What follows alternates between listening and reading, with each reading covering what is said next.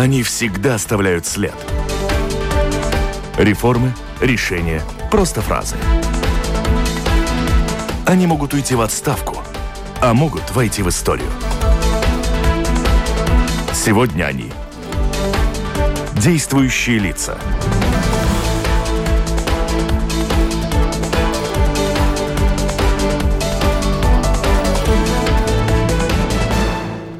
Здравствуйте. Предвыборные времена наступают. Что принесут они, добавят к возможностям жителей лечиться и к зарплатам медиков. О ситуации в здравоохранении, квотах, нехватке рабочей силы в отрасли, перспективах и надеждах врачей и пациентов. Говорим сегодня в программе «Действующие лица» с министром здоровья Даниэлем Павлюцем. Добрый день. Здравствуйте. Напомню, господин министр у нас на телефонной линии находится сейчас э, достаточно далеко от Риги в Екапелсе, в Екапельской региональной больнице. Пожалуй, с этого начнем наше интервью, но я продолжу представлять участников программы. В студии микрофона автора ведущая программы журналист Валентина Артеменко, журналисты Маргита Спрансман главный редактор еженедельника МК Латвии Кристина Худенко, представляющая новостной интернет-портал Делфи.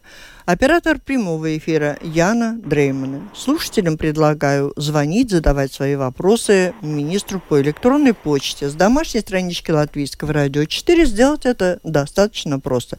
Ну, конечно, мы собирались с вами сразу же за COVID, но вначале все же о той больнице, куда вы поехали, там что-то случилось или это в плановом порядке? Алло? Алло.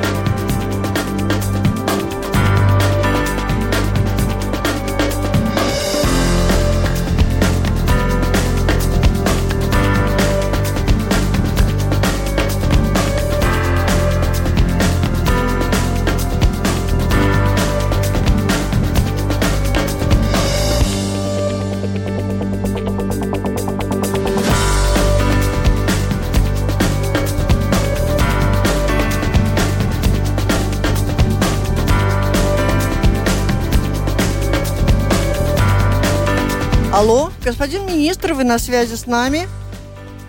Алло.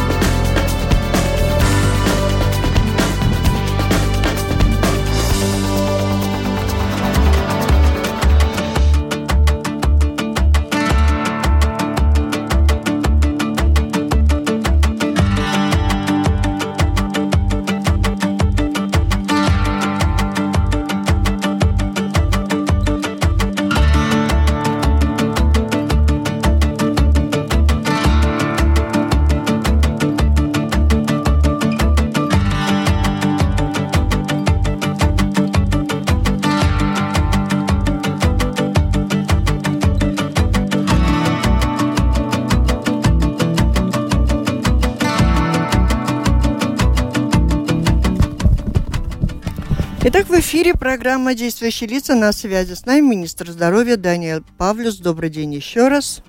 Здравствуйте, извините за э, неполадки со связи. Итак, в Екапельской региональной больнице что-то случилось, вы туда направляетесь, и, э, или просто плановая поездка? Расскажите об этом. Э, в Якопельской региональной больнице все в порядке, даже, даже очень.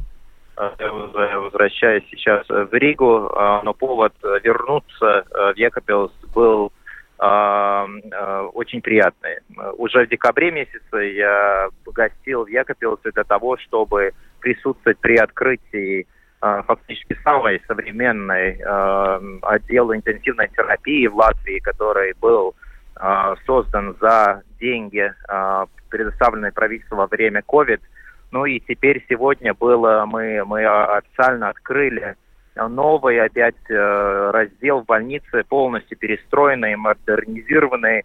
Это совершенно современная э, вот это uzņemšanas nodaļа, да, то есть приемное э, отделение, э, приемное отделение с отдельным входом для тех больных, которые приходят сами своими силами, для бригад неотложной медицинской помощи с отдельным входом для инфекционных mm-hmm. пациентов. Ну, в общем, так, как должно это все быть. Так что Якопилская больница, э, ну, за счет того, что во время пандемии э, мы э, нашли возможность предоставить больницам, не только центральным клиническим университетским больницам, но и региональным больницам, э, ну, можно сказать, беспрецедентные ресурсы. Э, соответственно, мы можем отмечать то, что вот эти ну, улучшения уже э, имеют место, они сделаны, и пациенты, и медперсонал э, с этим уже реально э, могут этим воспользоваться. Ну, что касается этих ресурсов, которые были предоставлены, а как вы их распределяли по тому, как ваше сердце расположено, или был какой-то выбор? Ну, ресурсы, во-первых, у нас источников достаточно много, разных программ. Но конкретно вот этот, это вот эта постройка была за деньги Европейского фонда регионального развития, то есть структурные фонды. В свою очередь, вот, те, вот отдел интенсивной терапии был э, выстроен за деньги, предоставленные правительством в феврале-марте прошлого года, как раз в рамках э, улучшения способности, дееспособности больниц э, для борьбы с COVID поскольку Яковлевская больница очень много работала с пациентами COVID, она, как и другие региональные больницы, была одним из центров лечения. Но решения по распределению ресурсов, они, конечно, зависят от, от роли конкретной больницы в нашей э, системе стационаров. Логично, что самые большие суммы предоставляются клиническим университетским больницам э, трем в Риге. Это как бы сама вершина нашей пирамиды э, медицинской системы. Но также существенные ресурсы вкладываются в региональные больницы – и, и также и в местной э, больнице самоуправления. Так что вся сеть стационаров получает помощь от правительства из разных инструментов для того, чтобы модернизировать инфраструктуру, модернизировать э, разную технику, да, приборы, э, ну и, собственно, да, и понятно. Да, вот вопрос от Кристины. Вы фактически предвосхитили мой вопрос. Э, вот сейчас пришла свежая статистика по смертности, и э, по ней э, в Латгалии, в общем, стойко держится плюс 25% по сравнению со средним по стране, а в ковид даже было больше 30%. Наверное, сейчас ситуация будет улучшаться. Как вы оцениваете, почему? Должно быть, э, ну, настолько, насколько на вот эти цифры смертности влияет Э, качество инфраструктуры, э, конечно, это должно измениться. Но мы должны все-таки учесть и другие побочные факторы. Например, есть, э, есть предположения, которые истекают из исследований, что фактически нерегистрированная заболеваемость ковидом в регионе Латгалии была самой высокой в Латвии. Такие данные у нас есть. То есть данные тестирования в случае Латгалии – Э, меньше все показывали реальную картину, а вот если делать исследование, так называемое серологическое исследование, э, анализ крови жителей Латгалии, то мы имеем повод э, полагать, что COVID был более распространен в Латгалии, нежели в других регионах, и, и был не регистрирован, соответственно, э, заболеваемость и смертность, собственно, имела место вот по этой причине. Но вы правы, э, вложения в латгальские больницы происходят также, и также в Даугавпилсе, в Резекне, в других региональных больницах, э, совершенно с другим размахом, нежели раньше. Про COVID. А, да, следующий вопрос а, про COVID. Как вы сейчас а, характеризуете нынешнюю ситуацию с заболеваемостью? Требует ли она каких-то быстрых, срочных решений от правительства? Я бы в одним, одном предложении характеризовал ситуацию как нормализацию ковида. Что я под этим подразумеваю? мы видим, что э, цифры позитивных тестов заболеваемости высокие. Ну, если, скажем так, мы бы имели э, вот этот показатель 14-дневный, тысяча и больше, если, скажем, год назад, то это, наверное, бы э, была паника, да, но сейчас этого нет. Поскольку у нас в Латвии э, мы имеем дело с э, разновидностями, разными разновидностями омикрона, то есть вот этого и разновидности вируса, который у нас появился в декабре-январе. Э, к счастью, вот эта разновидность ковида, хотя и очень быстро распространяется, но, попросту говоря, очень липкий э, вариант, но при всем этом люди болеют легко. В силу того, что вакцинация имела широкое место, люди многие переболели уже ранее, э, соответственно, для большинства людей это заболевание в принципе проходит как нормальное, извините, ОРЗ, острое респираторное заболевание, простуда, да, и очень небольшое количество людей, маленький процент попадает в больницы, и количество тяжелых больных у нас буквально исчисляется единицами. Соответственно, никакой перегрузки в системе здравоохранения нет, потому я говорю про нормализацию. При всем этом вот этот наш летний э, новый, вот эта волна омикрона, там, э, четвертого-пятого подварианта, она сейчас тормозится. То есть мы видим, что распространение затормаживается. Не знаю, будет ли снижение, но, по крайней мере, такого быстрого, такого неконтролируемого роста нет. Мы достаточно спокойны mm-hmm. и дополнительных мер предосторожности на этом этапе не предполагаем. А когда ждать вот эту модернизированную вакцину и будет ли она по-прежнему за счет государства? Э, во-первых, э, абсолютно да, конечно, ковид-вакцинация и впредь э, до конца пандемии предполагается как бесплатная, то есть для всех совершенно, в отличие от гриппа. Для гриппа мы представляем бесплатную вакцину для групп риска, для детей, для, для беременных женщин, для престарелых и так далее. Ковид для всех бесплатный. Будут вот эти так называемые адаптированные вакцины, да, то есть допол- дополненной защитой против э, базового варианта омикрона, вот эта вакцина, вероятно, нас достигнет в сентябре. Э, я не могу точно сказать, это не может сказать никто, э, поскольку она проходит, и Модерна, и, и Pfizer проходят вот эти адаптированные варианты, они проходят регистрацию в Европейском агентстве лекарств. Соответственно, как только вот предполагается, что в начале, в начале сентября эта регистрация будет иметь место. Ну и, собственно, тогда производители нас известят о графике поставок по европейским странам, в том числе и в Латвии. Но мы предполагаем, что к середине, к концу сентября вот эти оригинальные, э, то есть э, дополненные вакцины мы смогут достичь. Но тем временем э, мы продолжаем вакцинацию, вот эту, ну, бустерную вакцинацию и, и Э, изначальную вакцинацию для тех, кто желает э, существующими оригинальными вакцинами. Я бы хотела уточнить, а как можно будет воспользоваться этой возможностью вакцинироваться и вот этой новой дополненной, и вот даже бустерная, что из себя представляет сегодня эта процедура? Насколько Но... это ну, зависит от человека, насколько от медика? Угу. Ну, скажем так, э, два разных вопроса. Во-первых, относительно вот этой дополненной или, или, или адаптированной вакцины. Как только они поступят, мы об этом известим, и они будут доступны всем жителям Латвии, всем жителям Латвии, но особенно строго рекомендовать мы их будем, конечно, людям э, престарелого возраста, с хроническими заболеваниями, ну, то есть так называемыми группами риска. Мы будем обращаться к ним сами, проактивно, через семейных врачей в основном, но не только. То есть, в принципе, система будет достаточно похожа на ту систему, которая имела место э, в прошлом сезоне. Разве что не будет, пока не будет, если не появится необходимость, не будет вот этих э, центров вакцинации, да, там, спортивных залах и, и так далее. Это э, мы не видим необходимости, вакцинация будет происходить по нормальной системе у семейных врачей, в лечебных учреждениях разных, и частных, и, и, и, э, и, и публичных, и так далее. Относительно данного момента, э, на данном этапе мы предлагаем бустерную вакцину. До сих пор вот было, вот это предоставлялось жителям за 65 лет и с хроническими заболеваниями и так далее. То есть группам риска.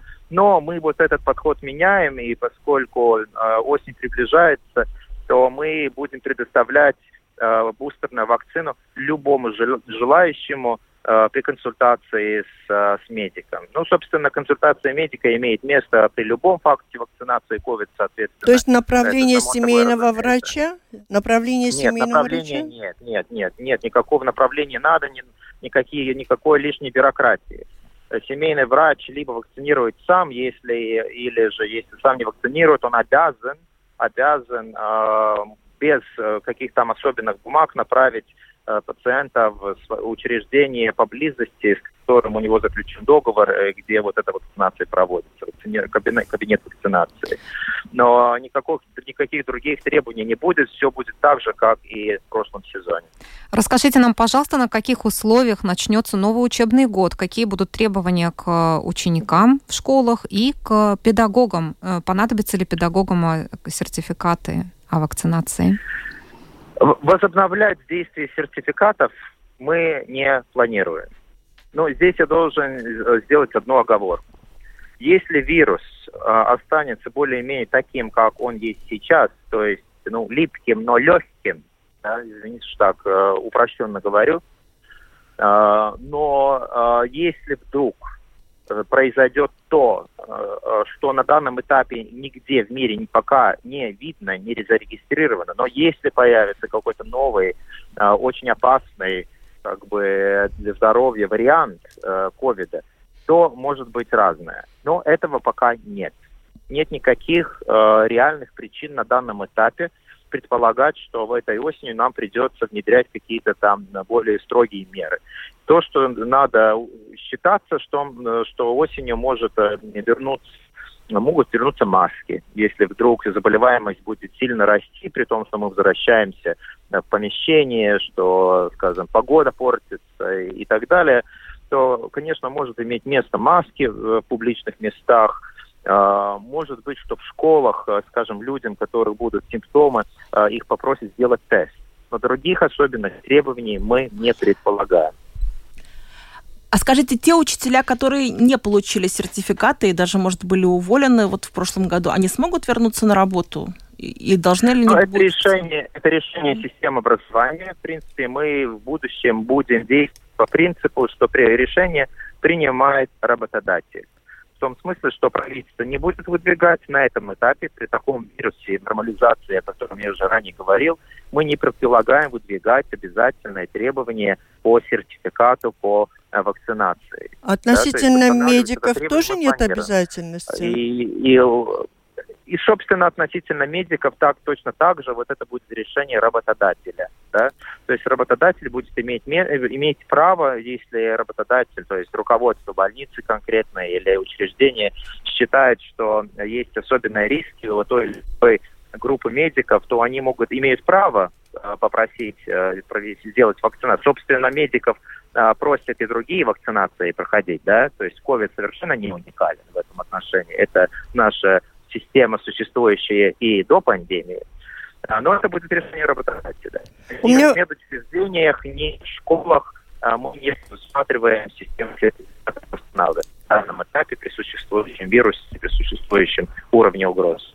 У меня такой вопрос. Вы отметили, что нынешний уровень заболеваемости люди переносят достаточно легко, если заболевают ковидом. У меня такой вопрос. Рекомендуете ли вы обращаться при некоторых недомоганиях в лабораторию, тестировать, ковид это или не ковид? Или в таком случае, если это как легкая ОРЗ, можно на это уже и не пробовать обращать внимание? Ну, про обращать внимание все-таки где-то вы пропадаете, где-то зона у вас по пути, видимо. Неудачно у нас опять складывается. Вы слышите меня? Вот сейчас слышим.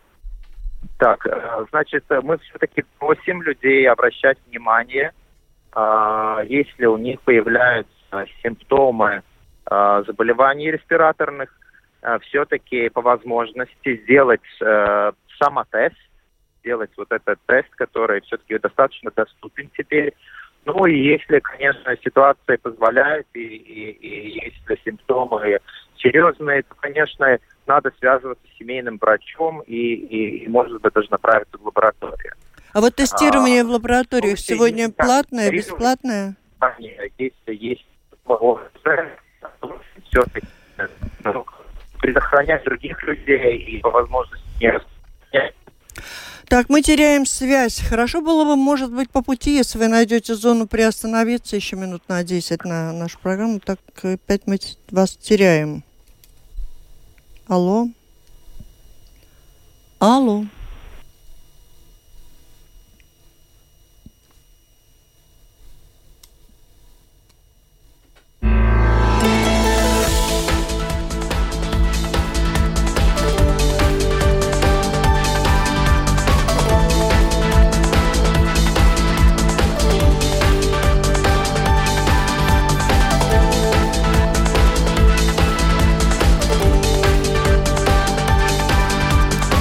Я не знаю, можем ли мы продолжить. Да?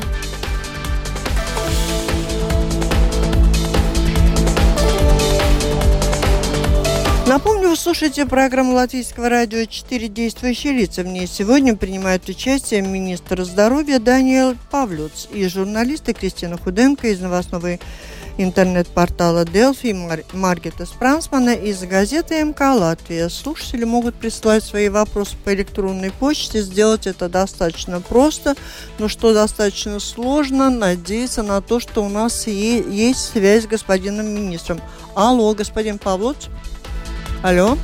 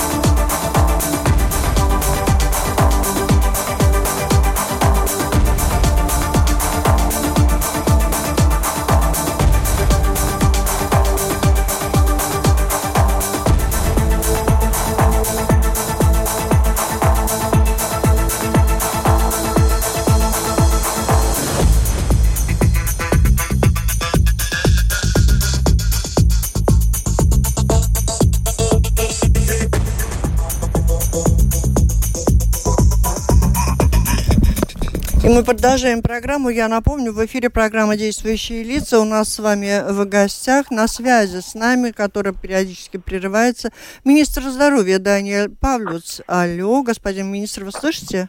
Да, я хорошо Итак, служу. Извиняюсь за да, эти ну, перебои. Все-таки странно, что Давайте остановитесь, и где-то пока мы минут 15... Стоим, стоим где-то да. в поле, да. А, угу. Да, следующий вопрос. А, как вы оцениваете ситуацию с оспой обезьян в Латвии? И была новость о том, что наша страна получила прививки от этой болезни. Кто будет получать эти прививки и достаточно ли их? Ну, во-первых, есть такие новости, что мировая организация здоровья э, серьезно, серьезно обдумывает менять название этой болезни, поскольку обезьяны здесь, собственно, ни при чем. Да, то есть это название достаточно э, не соответствует как бы реальности. Uh, я, мы получили на этой неделе uh, 1400 доз вакцин, столько же, сколько и наши соседи в Литве и Эстонии. И э, вот эти вакцины будут доступны в первую очередь для э, специалистов, которые работают с пациентами, для медиков и для контактных лиц э, тех людей, которые заболевают э, вот э, этой болезнью. Но все-таки надо понимать, что в случае Латвии вот эта болезнь, она не имеет никакого там массового характера. У нас на данном этапе, если не ошибаюсь, четыре э, случая регистрированных заболеваний вот этой Э, обезьянной оспой, да. Э, ну и, э, конечно, мы обсуждаем также и возможность предоставления этих вакцин группам риска, то есть тем людям, которые соприкасаются, там, ну, скажем, ездят за рубеж, собственно, и, и имеют контакт с теми странами, где вот это распространение шили. Но огромная разница между ковидом и вот этой болезнью, поскольку она не распространяется таким образом, как COVID, да, через, через э, аэросол, через воздух, э, который мы вдыхаем. Соответственно, эта болезнь переносится только при тесном контакте с заболевшим человеком. Судя по всему, очень немалых денег все же стоит вакцинация в том числе. А что касается вакцин с стекающим, истекшим сроком годности, что были у нас закуплены, чем там дело завершилось? Ну, конечно, мы закупили э, вакцин с большим резервом. И сделали мы это, собственно, в силу нашего горького опыта э, в начальной стадии вакцинации. Помните, мы закупили, Латвия закупила вакцины в основном одного типа, э, не, возможно, не, не воспользовалась возможностью закупать другие в достаточном объеме. И когда AstraZeneca не способна была выполнить заказы, то мы, извините, сидели без вакцин первые месяцы прошлого года такой ситуации мы никогда уже больше не хотим соприкоснуться. Это во-первых. Во-вторых, мы же не знаем, которая вакцина в какой период там окажется, вдруг что-то какие-то новые будут э, информации о побочных эффектах и так далее. Окажется, что одна вакцина лучше другой. Соответственно, мы хотели быть в ситуации, чтобы жители Латвии имели в любом случае... И во что э, нам это обошлось, запасы эти? Ну как, ну вакцины, в целом э, про, проект вакцинации общей сложностью, в том числе закупки вакцин и, и их ввод, да, то есть сам, сам процесс э, вакцинации, он в целом стоит приблизительно 160 миллионов евро.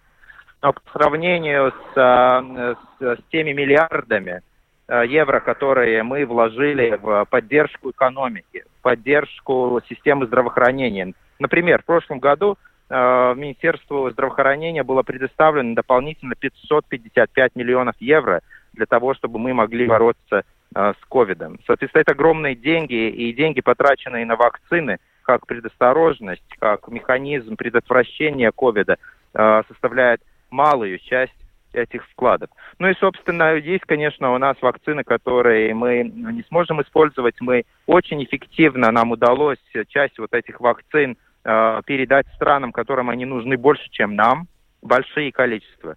Э, в том числе и э, вот этим летом нам удалось организовать большую передачу вакцин в Никарагуа, да, там было где-то под 800 тысяч файзеров, да. Так что мы стараемся сделать все возможное, чтобы вакцины не надо было э, списывать здесь, в Латвии, или уничтожать. И вот слушатели перенаправляют э, все же нас дру- на другое направление беседы. Пишет, например, от рака умирает больше, чем от COVID.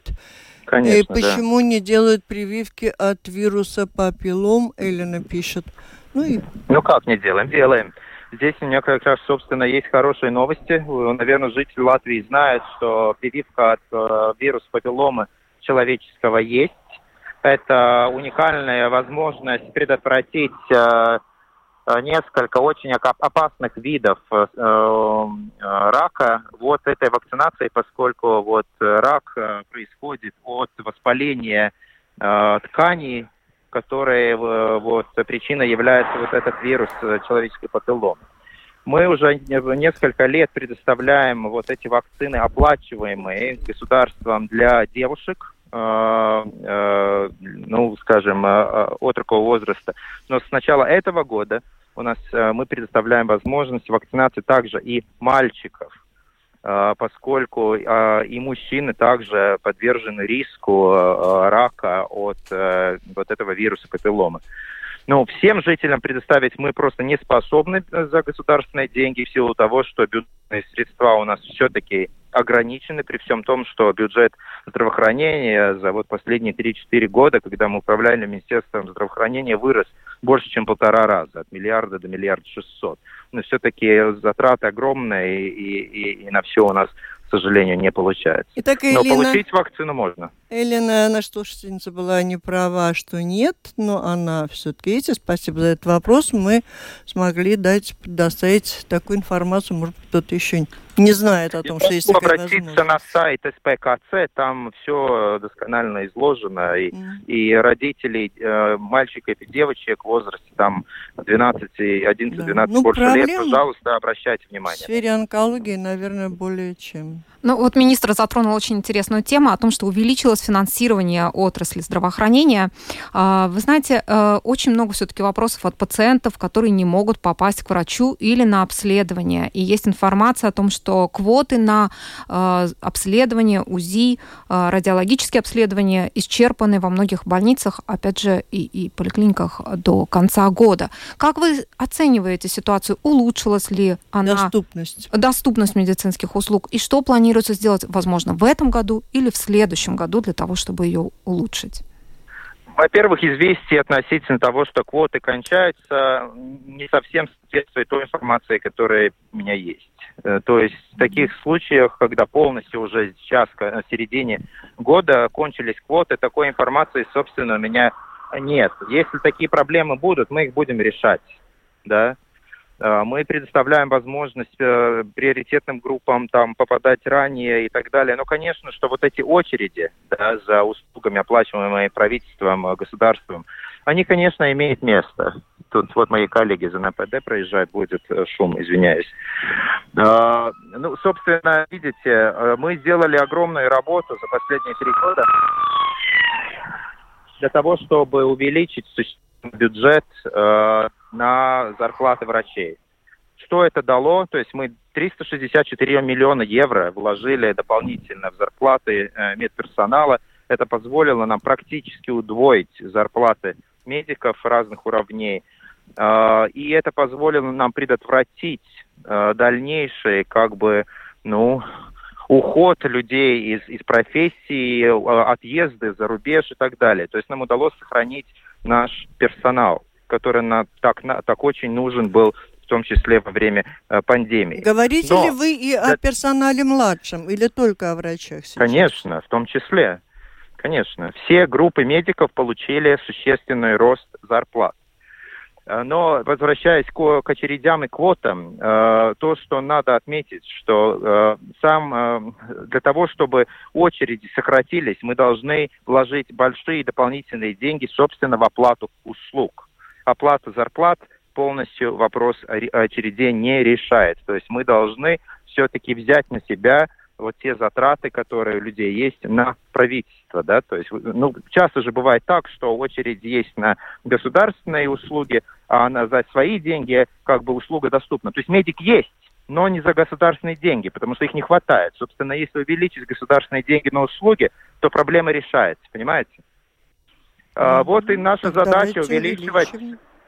Да, вот мы и затребовали 500 миллионов евро на, на следующий год. 55 миллионов на зарплаты, но большие деньги также на оплату услуг. Так что это, собственно, вопрос, это проблема бюджета, проблема затрат. Мы до сих пор при всех вот этих ростах, при миллиарде шестьсот, мы являемся одной из стран Евросоюза, самых последней по объему финансирования э, на здравоохранение на душу населения и как часть от валового продукта, к сожалению. Но при том, что очереди очень большие, коммерческие услуги, цены просто стремительно вверх пошли, особенно на стоматологию. Не получится ли так, что люди скоро будут так очень с проблемными зубами? Инфляция и э, рост цен на энергоресурсы касается всех.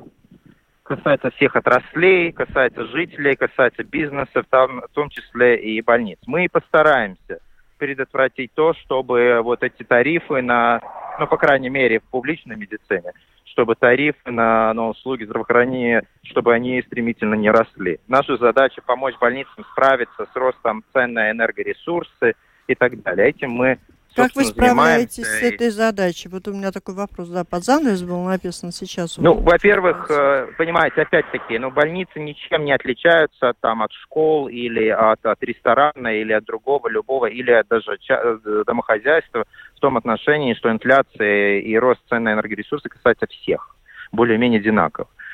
Соответственно, правительство на деле было, было концептуально принято решение, что э, поддержка э, будет э, предоставлена не только частным лицам, то есть домохозяйствам по, ну, как бы, по помощи запла заплатить за отопление и так далее, но также и будет помощь юридическим лицам, в том числе и больницам, относительно там роста цен на электроэнергии и так далее.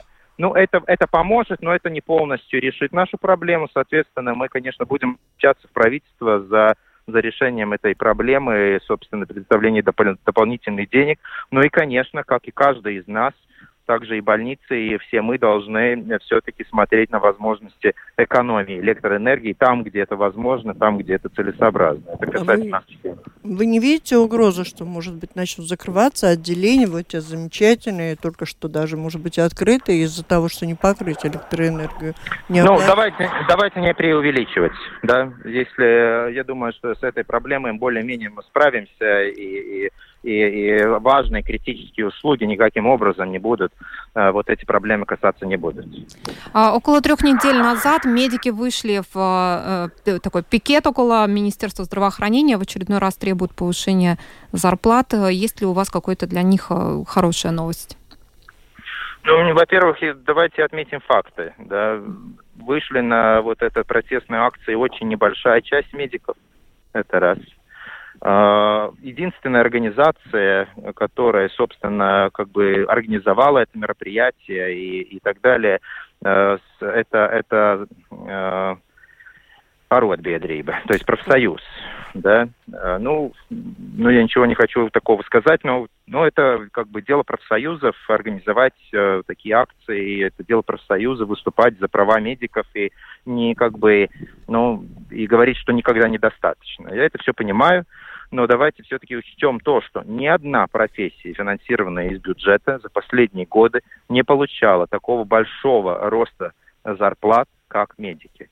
Практически вдвое 364 миллиона евро. Ничего подобного не имело места ни в образовании, ни в внутренних делах или в любой другой сфере. То есть нет, это беспрецедентный рост зарплат за короткий период мы это будем продолжать. У нас договоренность со всей отраслью, кроме профсоюза, которая не согласился. У нас есть договоренность со всей отраслью о графике, о новой модели э, повышения зарплат медиков в будущие годы. Мы запросили на бюджет следующий год, на следующий год 55 миллионов евро для продолжения э, повышения зарплат медиков. То есть у нас есть план, и мы ему следуем. Ну, профсоюз не соглашается. Это их право, мы демократическая страна, мы будем продолжать диалог. Ну, слушатели вот говорят о том, что к специалисту и за 80 евро иногда порой нужно ждать по полгода. Вот этому причина в отсутствии кадров? Есть специальности медиков, э, которых чрезвычайно не хватает. Вот видите, это две разные ситуации. Если э, медик есть, но к нему можно попасть только за деньги, то это значит, что не хватает государственных денег. Если были бы больше государственных денег, то мы бы заплатили за это, и человек бы попал к специалисту быстрее за государственные деньги. Но в тех случаях, когда приходится долго ждать доступ к медику, если даже за деньги, то это значит, что у нас действительно нехватка специалистов в этой отрасли. Такие ситуации у нас есть. Решать их быстро очень трудно. Э, то, что я сделал, собственно, в этом году нам удалось э, увеличить количество мест резидентуры новых специалистов. Но понятно, что вот эти новые специалисты, которые сейчас поступают на учебу, они, конечно, появятся в латвийской медицинской Вы системе то есть только через несколько лет. Министр, так что... знаете, вот, ну вот каких специалистов реально в первую очередь не хватает? О чем вот пишут слушатели? Они не называют ну, разных специалистов. Но я предполагаю, что специалисты, которым кто, э, э пишет э, э, слушатель, это вероятно на амбулаторном уровне. Там у нас есть разные проблемы у нас не хватает разных специалистов, не, не хватает там эндокринологов, не хватает специалистов э, э, по, по кишечным, по желудочно-кишечным заболеваниям, много чего у нас не хватает. В стационарах чрезвычайно не хватает анестезиологов, периневтологов, да, и, и, и других специальностей. Ну и, собственно, конечно, у нас есть и другие разные необходимости. Хочу отметить, это, конечно, не решает наших проблем в большой картине, но все-таки на данном этапе приятная новость это то, что Э, вы, наверное, знаете, мы предоставляем возможность без особых требований работать у нас здесь в Латвии и практизировать медицину э, специалистам из Украины. И более 110 человек уже в Латвии работают в сфере медицины, и их дипломы были признаны и врачами, и медсестрами, зубными врачами, специалистами и так далее. Ну, это, конечно, погода как бы не делает, но в любом случае приятно и и помогают. И слушатели очень ждут решения проблем с семейными врачами. Речь идет о том, что изменить нынешнюю систему планирует, насколько я понимаю, министерство. Но семейные врачи не всегда готовы к переменам. Как вы оцениваете работу семейных врачей? Что там надо поменять? Я очень тесно работаю с семейными врачами. Буквально вчера э, у меня было длинное заседание с представителями семейных врачей Риги и Рижского ну, скажем, периги, да, то есть э, э, округи. Ну, и, и они, в принципе, согласны. Согласны, что вот как бы стандарт медицинского обеспечения на уровне примарного, то есть семейной медицины, он все-таки должен быть улучшен. Тут разные проблемы.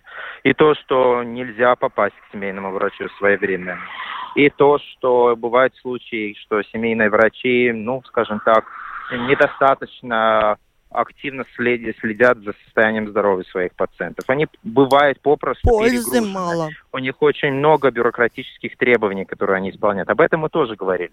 То есть, видите, это такой контракт да, то есть со стороны, э, со стороны жителей, со стороны министерства есть определенные требования, чего мы желаем. Но зарплаты у них хорошие, и при этом нету качества, которое желательно и для пациентов, и для министра, насколько я понимаю. Я согласен. Э, то есть качество очень разное, понимаете? Есть э, многие люди в Латвии, у которых прекрасные семейные врачи, которые работают из, до изнеможения и предоставляют своим пациентам хорошее обслуживание. В то же время есть пациенты, у которых не, не настолько повезло, и жаль, что я должен пользоваться таким словом, что им не повезло, и что семейный врач недостаточно, недостаточно заинтересован, а в некоторых случаях, может быть, недостаточно профессионально квалифицирован в силу уже, скажем, там, э, долгого опыта и так далее. Да? Эти проблемы мы будем решать. Это, это требует нескольких вещей.